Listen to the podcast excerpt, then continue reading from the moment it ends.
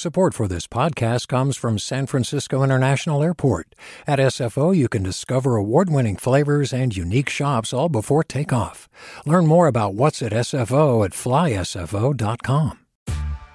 Hey there, this is Brittany Luce from NPR's It's Been a Minute.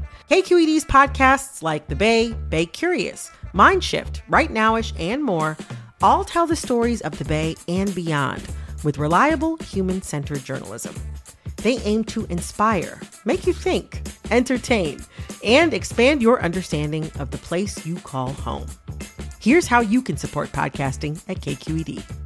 Showing your support is easy, and you can join Brittany in supporting KQED Podcast too at donate.kqed.org slash podcast. That's donate.kqed.org slash podcast. From KQED.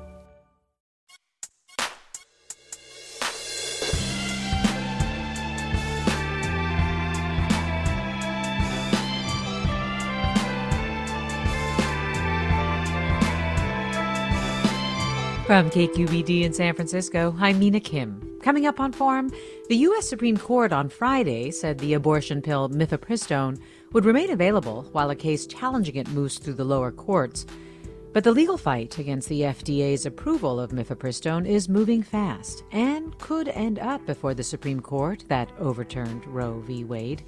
We take a closer look this hour at what's next for the medication that's commonly used to end early pregnancies or treat miscarriages.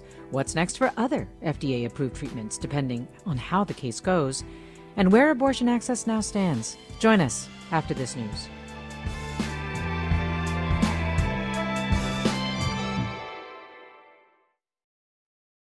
Welcome to Forum. I'm Mina Kim. Advocates for reproductive rights say the fight for abortion access or safe miscarriage treatment is far from over, even after the U.S. Supreme Court said Friday that the abortion pill mifepristone would remain available in states where it's legal as a challenge to the drug moves through the courts. We take a closer look this hour at what's happened since a Texas judge this month attempted to revoke the FDA's approval of mifepristone and the prospects for abortion access in California and the nation. Joining us is Shefali Luthra, health reporter covering the intersection of gender and healthcare for the 19th, an independent nonprofit newsroom reporting on gender, politics, and policy. Shefali, thanks so much for being with us. Thank you for having me. Mary Ziegler is also with us, professor of law at UC Davis. Her book is Dollars for Life The Anti Abortion Movement and the Fall of the Republican Establishment. Mary Ziegler, glad to have you back as well. Thanks for having me. So, Shefali, I, I want to start with you. Just update us, remind us what the Supreme Court's decision Friday effectively did. The Supreme Court's decision lets us stay where things are in states where abortion is legal and where access to medication abortion is legal. What has been true remains true. You can get a medication abortion using mifepristone and misoprostol, a highly effective two medication regimen that most of the time will successfully and very safely complete a preg- terminate a pregnancy, excuse me. And this has become a practice uh, able to be given over telemedicine very safely as well, which has mm-hmm. allowed people to get abortions from the comfort of their home without having to travel to a clinic, which can be quite far, can have wait times, particularly in states where we've seen large surges in out of state patients. And so, largely, what this does is for now, if you are if you've been getting medication abortions, if this is something that you seek, you can continue to get so. But it leaves open the possibility that even a year from now, thinking about the timeline of how courts work, that could change and people could lose access to, if not mifepristone, at the very least, mifepristone under the scientifically backed, very safe and effective regimen that we are used to having it in. Yes, this case is still very much alive and very much moving quickly. Mary Ziegler, I'm curious what struck you about the Supreme Court's decision. Were you surprised by it? Um, not not in a way. I mean, I didn't know what to think. Um, and obviously, I, I, also should say we should cautious we should be cautious about how much to read into the court's decision. Mm-hmm. Uh, all we know is that two justices publicly dissented from the decision. Um, we don't know if more were opposed, we know that enough justices voted to stay the Fifth Circuit's ruling and freeze things in place so access to mifepristone is, is uh, the same, but we don't know how many justices exactly were, were against that. And this is an early stage of the litigation. But the fact that this even happened, I think, was a relief. Uh, but I wasn't entirely surprised, notwithstanding how conservative the court is, just because this case itself has so many procedural defects. So even a court invested in rolling back access to abortion more might not have wanted to use this case to do it simply because it, it, seemed hard to argue that the plaintiffs had the standing to sue, for example, or that they brought this case in a timely manner because mifepristone was approved in 2000, which is almost you know a quarter century ago at this point. So there were these procedural defects that might have given the justices pause, no matter how conservative they are. Yes, it is interesting. Well, as you say, there were two justices, Thomas and Alito, who dissented from the decision uh, by the Supreme Court, at least to allow mifepristone to remain where it was before this Texas judge tried to suspend it. Um, so to allow it to remain available in states where it's legal. It's also interesting that Alito, who was the only one who actually wrote the reason that he was dissenting from the rest of the justices, um, wrote wrote a reasoning that didn't even go after the merits of the case. And you attribute that to the fact that you say there were all these defects related to the case itself. Yeah, essentially the ability to bring the case. I mean, there were there were defects in the substance of the case too, in the sense that the, the case was essentially inviting judges to second guess the FDA's very careful, very lengthy scientific evaluation of mifepristone and to do so with you know without really any kind of institutional competence to make that kind of scientific evaluation and to do so when there was no real new evidence to suggest that the FDA had, had got something wrong. Many of the studies that the plaintiffs invoked were studies that the FDA has heard before or considered previously. So there were problems with the, the substance as well as the procedure here. But given who's on the Supreme Court, I'm not sure those substantive issues would have been enough. But if the plaintiffs simply don't have standing to be in court in the first place, even a really conservative justice might think, okay, I'm, I'm not going to get into this one. You know, yeah. I'm going to wait another let let the anti-abortion movement fight another day with a better case, which I think may be what we're going to see here. Right. And just to remind listeners who did bring the case, it certainly wasn't people who were effectively harmed by taking the drug itself. No, right. So just to give you a sense of why this was a stretch, the, the group was a group called the Alliance for Hippocratic Medicine, which is a group of anti-abortion physicians the lawyers were um, the kind of Christian right powerhouse, the Alliance Defending Freedom. And the plaintiff's argument for standing was essentially not that they had any patients currently saying they'd been hurt by mifepristone. They couldn't find a single one. Instead, they were saying it's inevitable in the future that we will have a patient harmed by mifepristone. And in the meantime, we're also harmed because we have to advocate against mifepristone and use our resources and time for that as opposed to something else. Yeah. So you had one claim that's very speculative and another claim that's a self-fulfilling prophecy. Essentially, anytime you're unhappy about something and you have to complain about it, you can sue, which would mean we could all sue about everything all the time. So these are not the kinds of arguments for standing that courts usually listen to.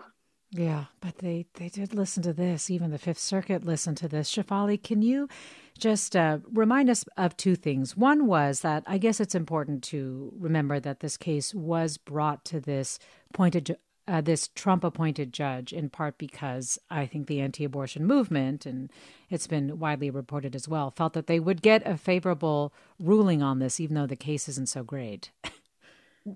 This judge is known for his opposition to abortion rights. Um, this is something he has spoken about, written about, that is known to his family and friends, as has been covered quite extensively in the media. We can also look at his previous rulings, and I think a really important one is his ruling on the Title X program, which is family planning clinics that serve largely low income people.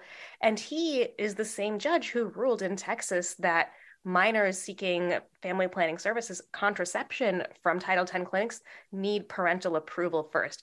That's quite different from what we have accepted to be the case for minors getting access to medical care.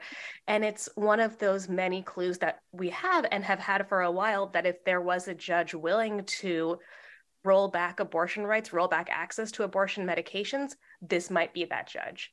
And another example of that, of course, is the language he used in his ruling last month, right? Just thinking about using very particular words that are so steeped in the anti-abortion movement, right? Talking about these unborn lives and abortionists instead of talking about medical providers. Yeah, abortionists, unborn humans. And of course, as you say, he suspends the FDA's approval of mifepristone. It goes to the Fifth Circuit after the Biden administration appeals that ruling. What does the Fifth Circuit decide, Shefali?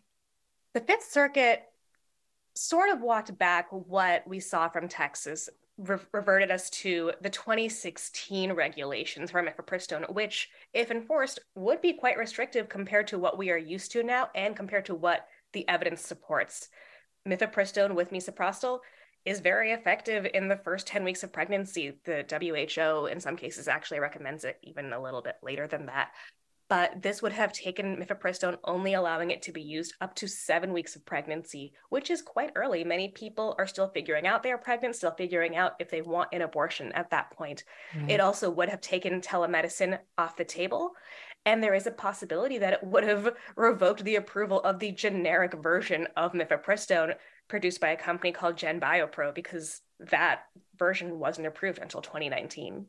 Yeah. So essentially, Meredith Ziegler, the Fifth Circuit allows a lot of very important pieces of the Texas judge's ruling to remain in place. Again, the Biden administration appeals, and then this is what was before the Supreme Court, which effectively stayed what the Texas judge did. I guess one of the things that I am really curious about, though, is whether or not you feel like this will ultimately go to the Supreme Court because they were deciding sort of on how things would happen with regard to the drug while this case plays out. Do you think it will eventually end up before it? Absolutely. I mean, we, we have ongoing uh, conflicts between um, what Judge Thomas Rice ordered, what the Fifth Circuit is likely to say. I mean, it, it may not. I don't know what the Fifth Circuit's going to do. Uh, but it, it seems very likely that this will end back up at the US Supreme Court. And I think really the question is going to be whether or not uh, the Fifth Circuit pushes the US Supreme Court to do something in this case or tries to tee up a future challenge to abortion access. Something we haven't talked about yet, but I think that's very important, is that both the Fifth Circuit and uh, Judge Kacsmaryk focused on the Comstock Act, this 19th century anti vice law that wasn't even really central to the FDA's authority, but both of them argued that the Comstock Act amounts to a de facto national ban on all abortion, not just mifepristone, and that as a result, the FDA could complain only so much about access to mifepristone changing. And you may wonder why were they doing that? I think they're telegraphing that they think the Comstock Act is an enforceable way to create a federal ban on abortion. And I, I wouldn't be surprised if we see that argument reemerge in the Fifth Circuit, uh, even if the Fifth Circuit doesn't think it's worthwhile to press the Supreme Court in this case, given that the justices may not be willing to go for it. And just explain what the Comstock Act held. Yeah, the Comstock, the Comstock Act is still on the yeah, it's, it's still on the books. It's an 1873 law that was originally passed to deal with what was considered obscene literature, which was an extraordinarily broad category at the time. It included things, it things like Walt Whitman's Leaves of Grass and the Canterbury Tales. It also uh, prohibited the mailing or receiving in the mail of contraception or abortion, and really anything.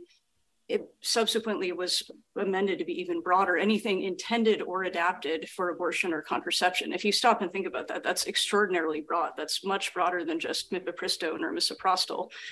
And for decades, courts had interpreted this much more narrowly, but we're seeing these federal judges saying, no, actually, this applies to any abortion drug or device, to all abortions. Hmm. Well, let me invite listeners to join the conversation. What are your questions about the, the recent decisions, how the case is moving through the courts, your reactions to this attempt to curb abortion access through medication? And if you want to share if you yourself have had an experience using these medications for an abortion or for miscarriage care, you can feel free to do that as well at 866 733 6786. More after the break. I'm Mina Kim. Support for Forum comes from San Francisco Opera. Set 10 years after a school shooting, the critically acclaimed opera Innocence takes us into a complex emotional journey where our understanding of innocence and guilt is constantly upended. Kaija Saariaho's ethereal score collapses the past into the present as a community of survivors grapple with how to move forward. Don't miss the highly anticipated American premiere of Innocence, June 1st through 21st. Learn more at sfopera.com. We've all got those parts of our house where the internet just won't go. Well, if you had wall to wall Wi Fi from Xfinity, you could worry less about dead spots. Because with wall to wall Wi Fi from Xfinity, you get fast speeds, reliable connection in every room, and power for all of your devices, even when everyone's online. That's wall to wall Wi Fi only with Xfinity. Restrictions apply, not available in all areas, actual speeds vary. You're listening to Forum. I'm Mina Kim. We're talking this hour about the Supreme Court's decision on Friday to preserve access to mifepristone for now while lower courts sort out challenges to the FDA's approval of the drug. And we're talking with Mary Ziegler, professor of law at UC Davis, also Shefali Luthra, health reporter who covers the intersection of gender and healthcare for the 19th. And we're talking with you, our listeners. What are your questions about this case challenging mifepristone, challenging the FDA's approval of it and the recent rulings, especially the recent one on Friday? What are your reactions to this attempt to curb abortion access through medication? And have you used medication for an abortion or miscarriage? Share your experience at 866 733 6786. Email us your questions or experiences at forum at kqed.org or post them on Twitter, Facebook, or Instagram at KQED Forum. This listener tweets, we can't have religious fanatics deciding on drug approvals. Many people in this country want to impose their religion on everyone. We are not a Christian theocracy. Can you just talk about that a little bit, Mary Ziegler, in terms of the implications more broadly if this case does go to the point where the court finds that the FDA did was making a decision badly when it decided to allow mifepristone and uh, enable it to be as accessible as it is today? Well, I think it would obviously set a precedent uh, that other drugs would be subject to challenge too. And that's especially because mifepristone has been so studied, right? I mean, mifepristone was being used in Europe for well over a decade before the United States saw the FDA approve it. And it's subject to more restrictions, including medically nece- unnecessary restrictions, than many drugs are. And so the FDA, if anything, has been very carefully scrutinizing mifepristone more than maybe absolutely medically necessary. And yet, if a judge is allowed to second guess that, I think the message will be that it's open season on other drugs that people find controversial for whatever reason, so long as those are FDA approved drugs. So we've seen fights about vaccines, not just COVID vaccines, but really any vaccines, some cancer therapies, drugs used in gender affirming care, uh, PrEP, drugs used in HIV treatment. I mean, the, the list goes on. And the message would be essentially that if you can find the right judge who, for whatever reason, is un- unhappy with this drug, that you may be able to convince him that the FDA lacked the authority to approve it in the first place. And Shefali, a lot of people feel like misoprostol is the next drug that could be attacked, especially by the anti-abortion movement. You you touched on misoprostol a little bit earlier, but can you just remind us um, what misoprostol is and how it's used, but how it's also used for other things besides just um, aborting, uh, and also for miscarriage treatment?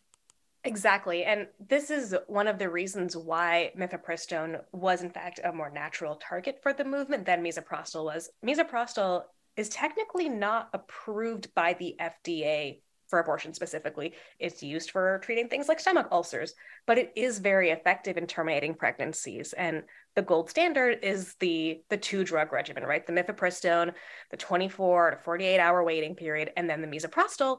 But in many countries around the world, especially those where mifepristone is too expensive or is unavailable, we have seen many people terminate their pregnancies using misoprostol only.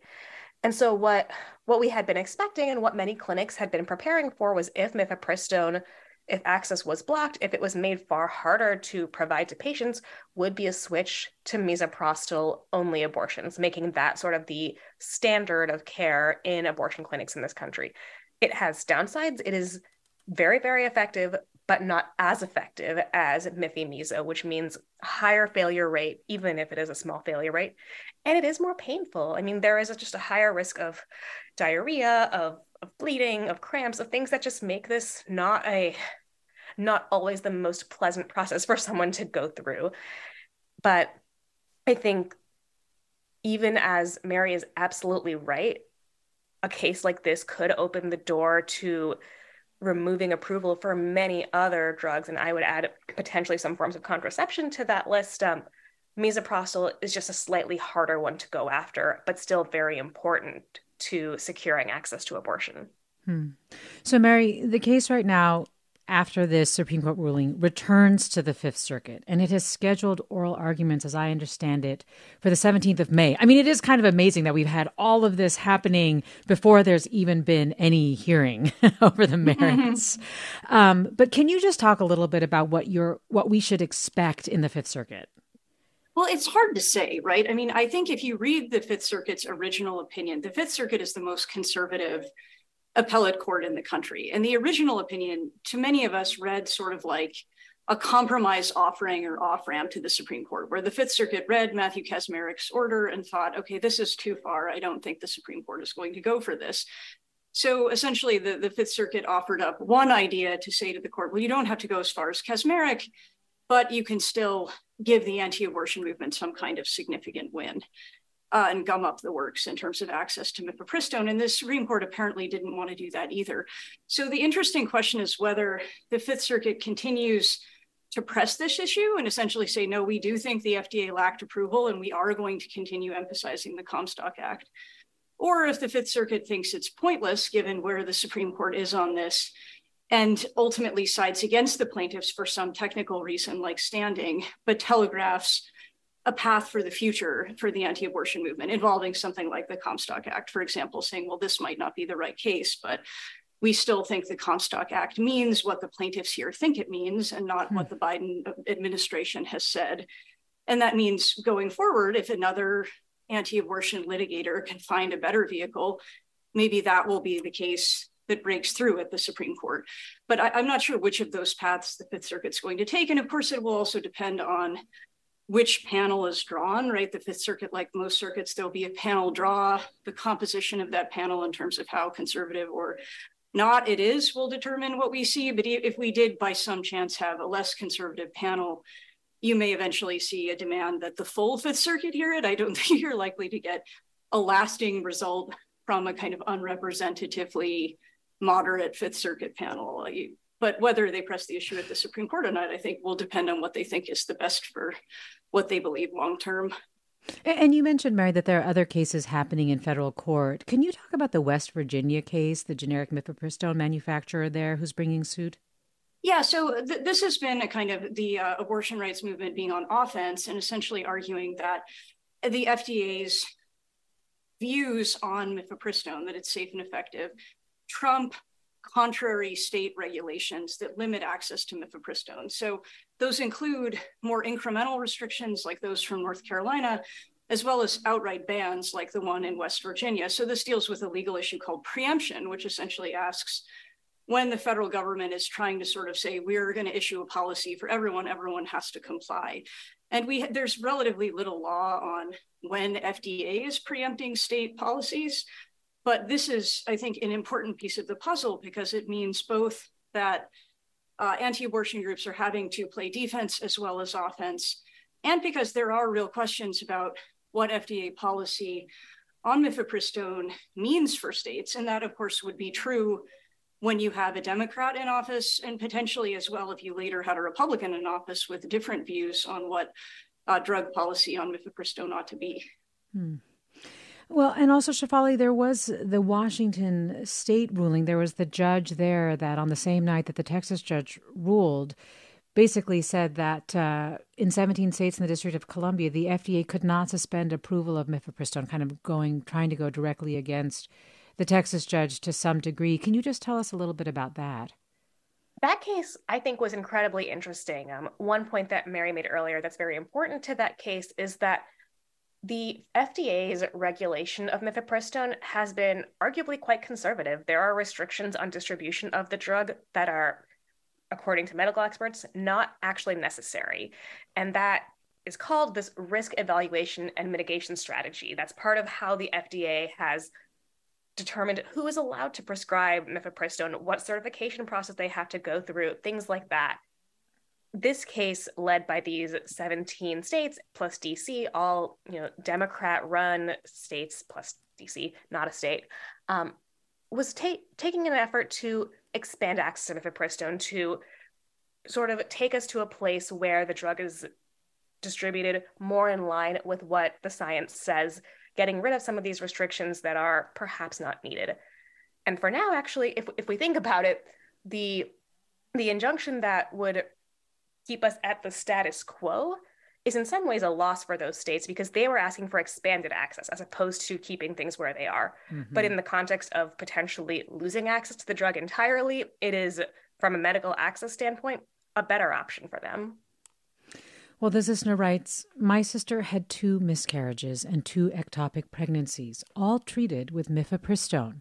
Any one of these events could have killed her without a treatment. If it's taken off the market, we need plans to reopen the septic wards while women with infections from miscarriages and botched surgical abortions used to go to die. Do you want to talk a little bit, Shefali, too, just in your reporting about just the impact of the curtailment of drugs that are available for abortions and miscarriage treatment, the kind of health impacts that they have, and and potential fear and and people having a chilling effect as well with these on the books in other states, even if it isn't specifically affecting, say, California. I think this is really important. Um, we know from a vast body of public health research from the United States and from around the world that when access to abortion is restricted, pregnancy related deaths die. Like there's a very obvious relationship between these two patterns. And it's still quite early for us to see the implications of overturning Roe, of states enforcing abortion bans. And right now, many people are able to travel.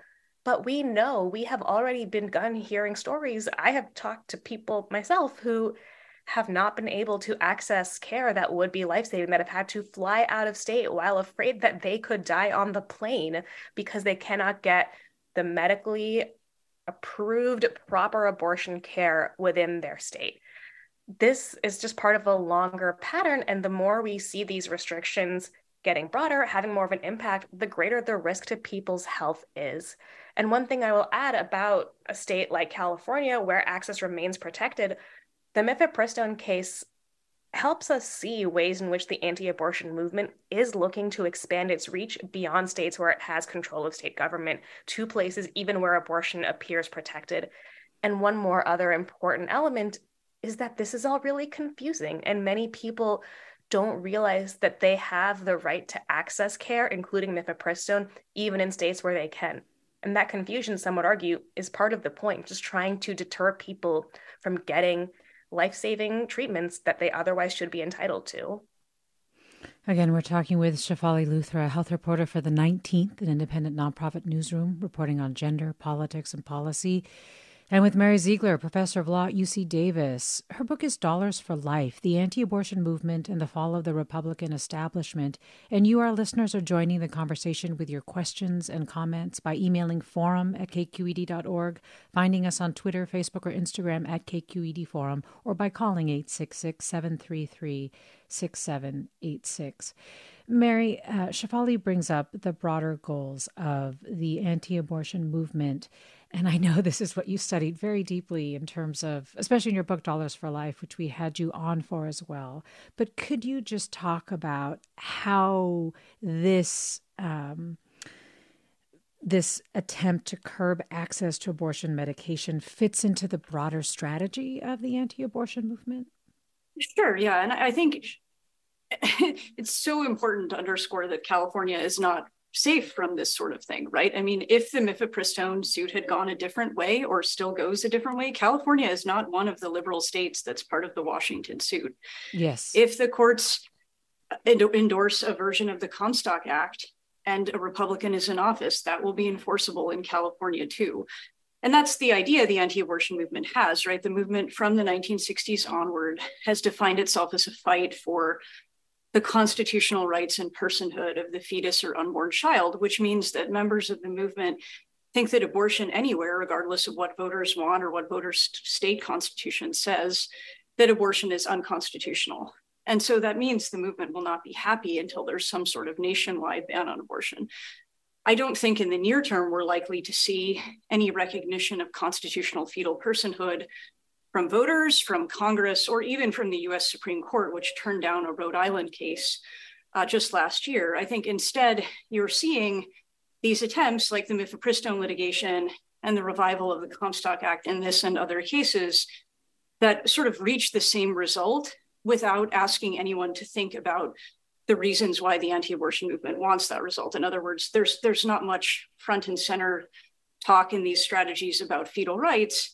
Instead, there are other ways to get to a nationwide ban, really through the federal courts, right? Recognizing, I think, that American voters don't want that kind of ban, but imagining that some federal judges may be conservative enough to impose one. And so I think that means on the one hand, obviously, it means that the federal courts are more important than ever, and there may need to be serious conversations about court reform. But it also means that for people in states like California that have made their wishes known on reproductive rights, that the 2024 election is going to be more important than ever. Because, of course, take Comstock, for example. Uh, if you have a Republican in office, they could enforce an interpretation of Comstock that's sweeping against people in California. A Democratic president wouldn't do that a Democratic Congress might repeal the Comstock Act, which, after all, is just a statute. Uh, a Republican Congress wouldn't. You could imagine a Republican administration with a very different FDA changing the rules governing mifepristone, regardless of what the science says, because primary voters and abortion opponents demand it. So, as much as this may feel like it's taking place in federal courts where politics don't matter in the way we would like to think, um, that isn't true. I think the next election has higher stakes when it comes to uh, abortion in California than any in my lifetime, and maybe any in probably most listeners or maybe all listeners' lifetimes. Hmm. Well, Todd writes, I'm shocked by the lack of riots in the streets over the loss of bodily autonomy by half of our population. What about states' rights, privacy, Viagra, and condoms? Your reaction to Todd's point about the lack of riots in the streets over the loss of bodily autonomy, curious what you think, Shefali. I don't think we should undersell just how dramatic the public response to the Dobbs decision and its fallout has been. This arguably was the defining issue of the 2022 midterms. This was the defining issue of the election we just saw in Wisconsin. Voters, when given the chance, are making their voices heard. We saw marches all last summer protesting the fall of Roe v. Wade, protesting what it means. And I think that there's a really good chance that this remains an essential issue in the 2024 elections. The public opinion shift on abortion is really dramatic. There is just far greater prioritization of this as an issue and it may not look like our our vision of what activism and advocacy looks like but it does have the real potential to change what policy is and to depending on how votes go to implement some of the policy that mary was talking about right repealing comstock even court reform even trying to pass some sort of law that would codify roe v. Wade's protections we're looking at what is next for mifepristone, but also what is next for abortion access in the light of a lot of recent rulings and decisions that we've seen just in the last few weeks related to medication, abortion, and abortion access. And you, our listeners, are joining the conversation at 866 733 6786 by emailing your thoughts and questions to forum at kqed.org and posting on Twitter, Facebook, or Instagram at KQED Forum. Tell us what your reactions are to this attempt to curb abortion access through medication, your questions about the case or the recent rulings, your experiences, or someone you know who has used medication abortion or has used medication for an abortion or for miscarriage or other reproductive care that is now in the crosshairs of the anti abortion movement. We'll have more with Mary Ziegler, Professor of Law at UC Davis, and Shefali Luthra, health reporter for the 19th, after the break. This is Forum. I'm Mina Kim.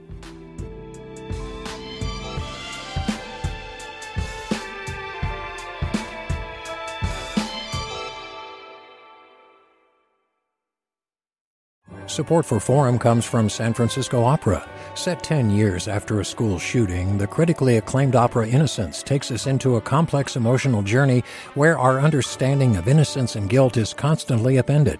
Kaija Saariaho's ethereal score collapses the past into the present as a community of survivors grapple with how to move forward. Don't miss the highly anticipated American premiere of Innocence, June 1st through 21st. Learn more at sfopera.com. We've all got those parts of our house where the internet just won't go. Well, if you had wall to wall Wi Fi from Xfinity, you could worry less about dead spots. Because with wall to wall Wi Fi from Xfinity, you get fast speeds, reliable connection in every room, and power for all of your devices, even when everyone's online. That's wall to wall Wi Fi only with Xfinity. Restrictions apply, not available in all areas, actual speeds vary. Welcome back to Forum. I'm Mina Kim. The Supreme Court decided Friday to preserve access to mifepristone for now, while lower courts sort out challenges to the FDA's approval of the drug, which means that reproductive rights still hang in the balance. We're talking about that with Mary Ziegler, professor of law at UC Davis, Shefali Luthra of the 19th, an independent nonprofit newsroom that reports on gender, politics, and policy. Shefali covers health for them. And we're talking with you, our listeners. And Lance writes, the Supreme Court ruled last year that abortion decisions were to be determined by each state. That was, of course, in Dobbs. Why are we not simply reminding the court of their 2022 decision and that the decision to use this pill should be determined by the states? That is the court's new precedent, and we have the right to expect this court to follow it. Mary Ziegler, it's a good point. I mean, even if you disagree with the fact that the Supreme Court put this back in the hands of the states, as they say, they should be appalled by a Texas judge deciding for a whole bunch of other states that they can't use mifepristone. Yeah, and I mean, it, on top of that, right, uh, Justice Alito spent a lot of time talking about how it was a bad idea for courts to serve as medical review boards because they weren't competent to do so, which of course would be what the court had to do here too. Yeah. Um, I mean, if you wanted to, it's possible to distinguish the cases because the court in Dobbs was saying there's nothing in the Constitution protecting abortion, and this is not a case about the Constitution. But of course, then there's just this simple matter of kind of politics and optics, which makes the court look hypocritical for intervening. The answer to the question there, I think, is also found in the Dobbs opinion, where, of course, the dissenters raised the point that were the court to overrule Roe this quickly, simply because of a change in the partisan composition of the court, the court would be perceived as partisan itself and the court would lose legitimacy. To which Justice Alito responded, I'm not sure if that's true. And even if it is, we in the majority don't care because it's not our job to care about the legitimacy of the court. It's our job to do what we think is interpreting the law. And so if there were justices so inclined, you could imagine the same majority saying, well, you know, this may also damage our legitimacy, but we're not in the business of caring about our legitimacy. So I, I don't think we can rule that out. Um, but I do think that this particular case had so many things wrong with it procedurally and substantively that it may still be a bridge too far, right? I don't think there are necessarily a lot of bridges too far, but this court may still have looked at this case and thought, you know, even if we, we claim not to care about looking bad, we, we may still not be willing to go quite this far. You know, I'm so struck by something you said, Mary Ziegler. I think it was in a piece for the LA Times where you said that like like even if this is a bridge too far, that you see the the Kacsmaryk ruling, the Texas judge's ruling as a reminder that far right federal judges are increasingly unconstrained with little fear of being reversed by the Supreme Court.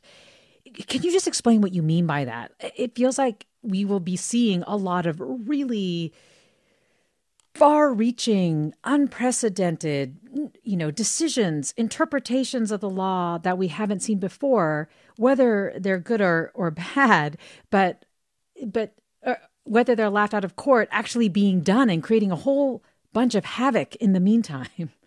Yeah, absolutely. Well, I mean, if anyone who's worked for a judge in a lower court, as I have, knows that you spend some time worrying about worrying about getting reversed. If you're not the final stop, you know that an appellate judge can come in and check your work and and change the outcome.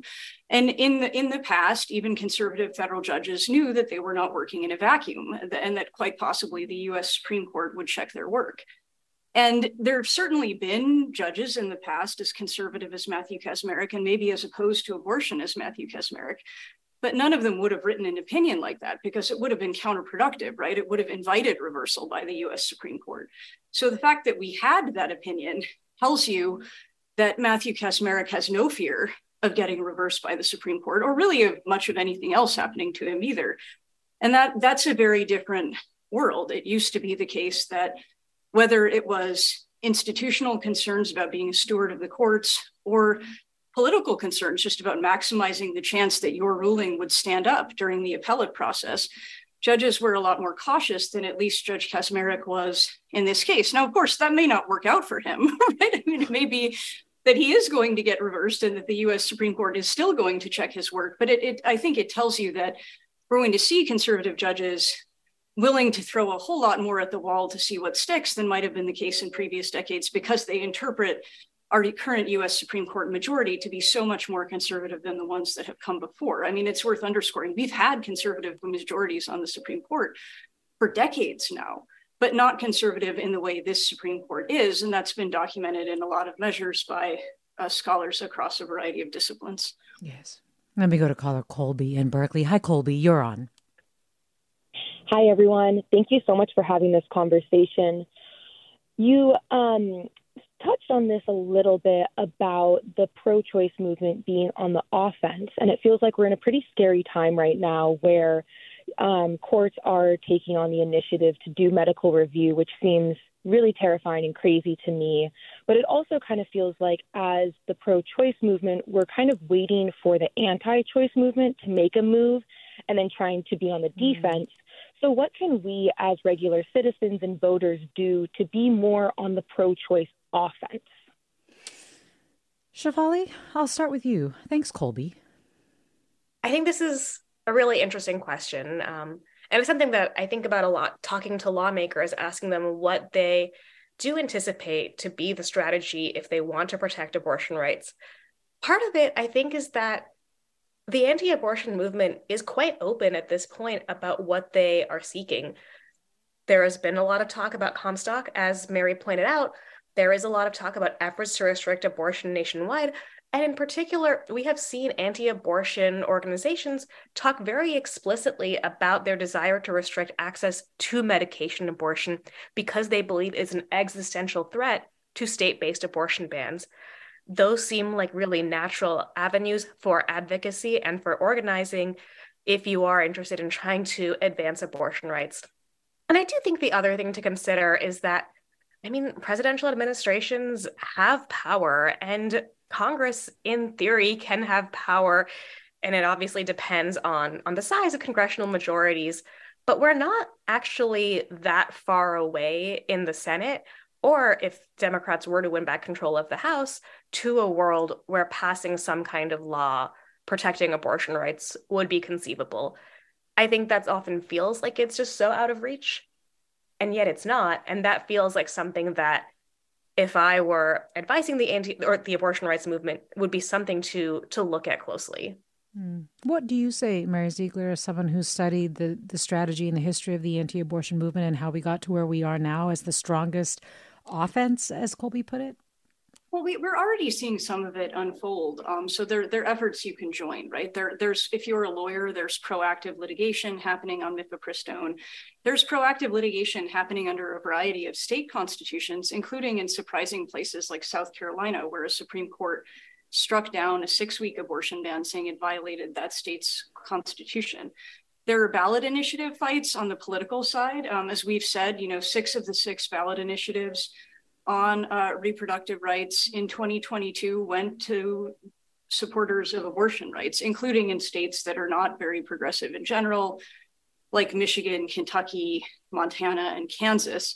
So there are ongoing efforts uh, in other states to get uh, ballot initiatives on before voters and also to prevent uh, Republican state legislators from making it harder for voters to actually weigh in.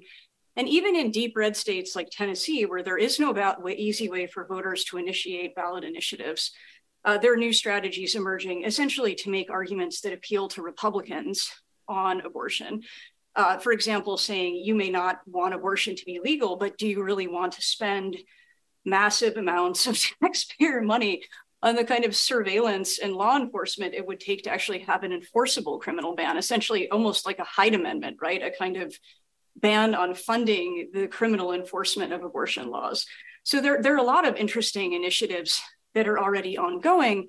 And I think an important point to underscore is that in popular politics, the abortion rights side has been winning.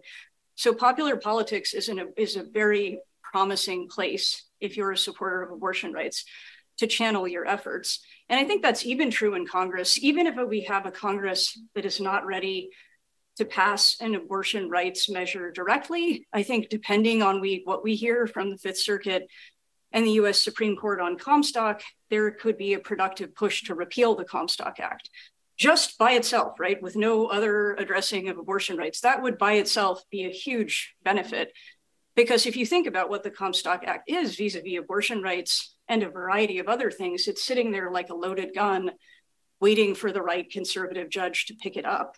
Mm. And for uh, progressives to do to remove that, I think both would be very doable because the Comstock Act goes so much further than anything even Republicans claim to be in favor of today.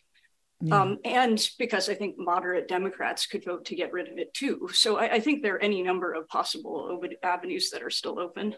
Yeah. And I, I think it's important to underscore your point about whether you're a supporter of abortion rights. Are these the kinds of things that you would do?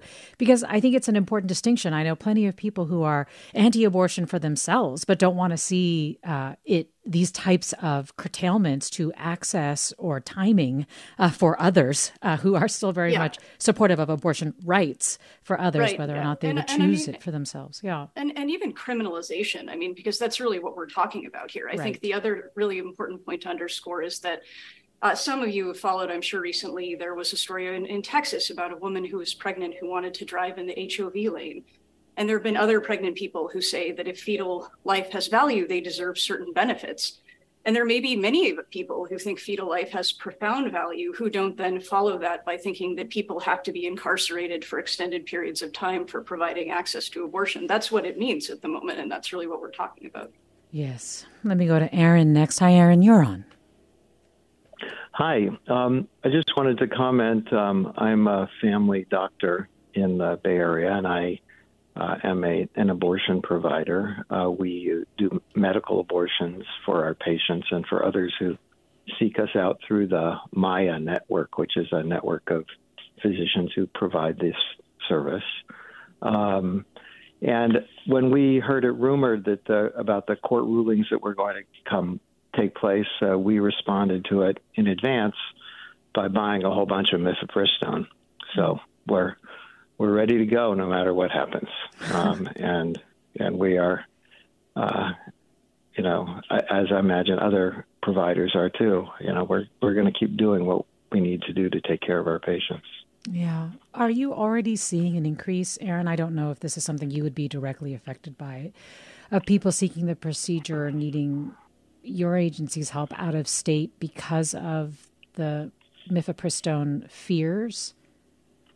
Um, yes, we've seen some. I mean, we've seen patients who have moved to California, um, who've come to California. We're only licensed to provide this, you know, provide medical care to patients who are in California.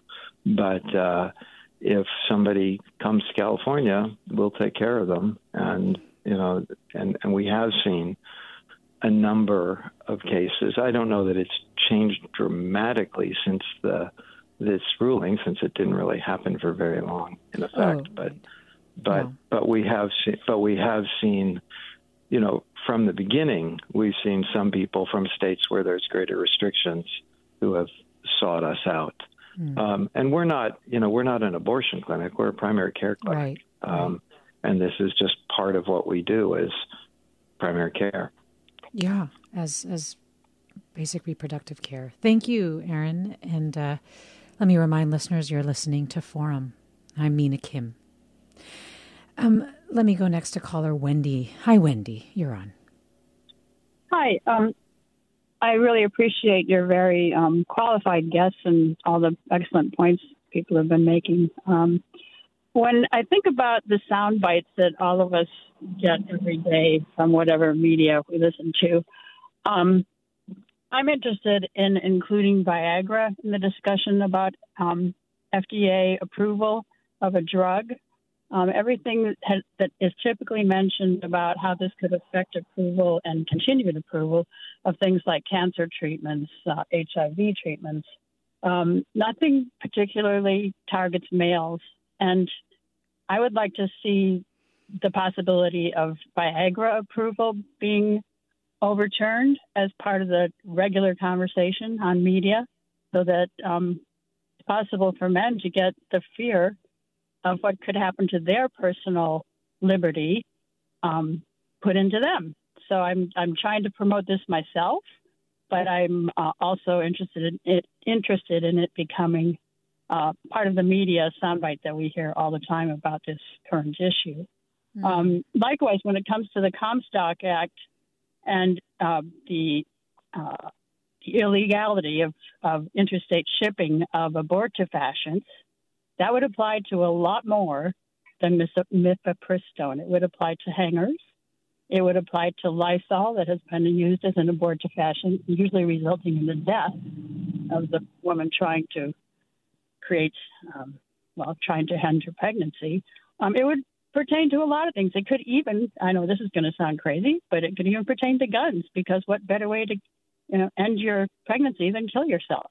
So I, I well, think the illogic of what's being proposed can easily be appreciated by some people, but the dangers of personal freedoms being eliminated in many, many regards, not just abortion, um, needs to be a wider topic. Well, Thank Wendy, you. yeah, thanks. Let me just quickly get Mary Ziegler's reaction because you've been talking about the Comstock Act and how broad it is. Wendy is bringing up certain things like this. Is that conceivable? Well, yeah, I mean, the, if you take the language of the Comstock Act without any kind of qualification, it really is broad because it's not just drugs intended for abortion, right? Which would mean kind of what we conventionally think of as abortion drugs. And maybe, um, as Shefali was saying, some contraceptives that certain conservatives believe to be abortifacient drugs, but it says drugs adapted for abortion or devices adapted for abortion, which could include drugs like methotrexate or you know anything used in abortion like scalpels. Now do i think that any republican administration would enforce the comstock that broadly so no one could mail hangers or scalpels or surgical gloves? No i don't right? Because ultimately the supreme court or any conservative court can only tell you what how they interpret the comstock act. They don't have law enforcement to enforce it. But if that's how broadly the federal courts are going to interpret comstock it would mean a republican administration could have pretty broad discretion about how to enforce that criminal prohibition. So I, I do think ultimately that if the federal courts say that's what Comstock means, Comstock repeal is going to become even more urgent. And I think it's ultimately a quite good idea, really, regardless of what the federal courts say at the moment, because they could say something similar down the road. Well, Marcia writes many of the drugs politicians seek to end access to provide so many other health benefits for women. This is another example of the lack of focus on women's health care. Ali tweets this case boils down to are non medical people qualified to second guess the FDA. And Pamela writes the far right has only just begun in their suppression of women's rights. First, it's the right to make decisions about their own bodies, and it will ultimately be voting rights. This issue around the abortion pill demonstrates how the far right wants to run the country. Elected officials don't really have a say. It's now all in the hands of the judges and the far right and corrupt Supreme Court. Mark my words, this is about control. These MAGA subscribers are anti women. Mm, lots of strong feelings from our listeners. Quickly, Shefali Luthra, in the meantime, California has done what to try to enable abortion access? One is to stockpile misoprostol, as I understand it. Yes, California has stockpiled misoprostol, the, the other drug, correct, used in medication abortions. And the idea there was to ensure that if mifepristone were taken off the market, that there would be a viable alternative. California has also been passing other legislation as well to try and protect abortion access in the state. For instance, trying to pass, or actually succeeding in passing what's called a shield law, right? This state law that would protect doctors as long as they provide abortion care within their state. I think the point that, that we still see, of course, is that, I mean, all of these these are stopgaps and if there were to be a federal abortion ban or what we've talked about it would be hard to see how they stand up. Shefali Luthra, Mary Ziegler, thank you both. Thank you, Caroline Smith, for producing today's segment of Forum. I'm Mina Kim. Funds for the production of KQED's Forum are provided by the John S. and James L. Knight Foundation, the Generosity Foundation, the Germanacos Foundation, and the Heising Simons Foundation. Support for Forum comes from San Francisco Opera. Set 10 years after a school shooting, the critically acclaimed opera Innocence takes us into a complex emotional journey where our understanding of innocence and guilt is constantly upended. Kaija Saariaho's ethereal score collapses the past into the present as a community of survivors grapple with how to move forward. Don't miss the highly anticipated American premiere of Innocence, June 1st through 21st. Learn more at sfopera.com. We've all got those parts of our house where the internet just won't go. Well, if you had wall to wall Wi Fi from Xfinity, you could worry less about dead spots. Because with wall to wall Wi Fi from Xfinity, you get fast speeds, reliable connection in every room, and power for all of your devices, even when everyone's online. That's wall to wall Wi Fi only with Xfinity. Restrictions apply, not available in all areas, actual speeds vary all over the country. We need to improve reading in Wisconsin. Schools are changing the way they teach reading. I'm calling for a renewed focus on literacy. We have gotten this wrong in New York and all across the nation. And it's happening because of a podcast. I think your podcast has changed my life. And I'm going to share this podcast with everyone I meet. Sold a Story investigates how teaching kids to read went wrong. New episodes of Sold a Story are available now.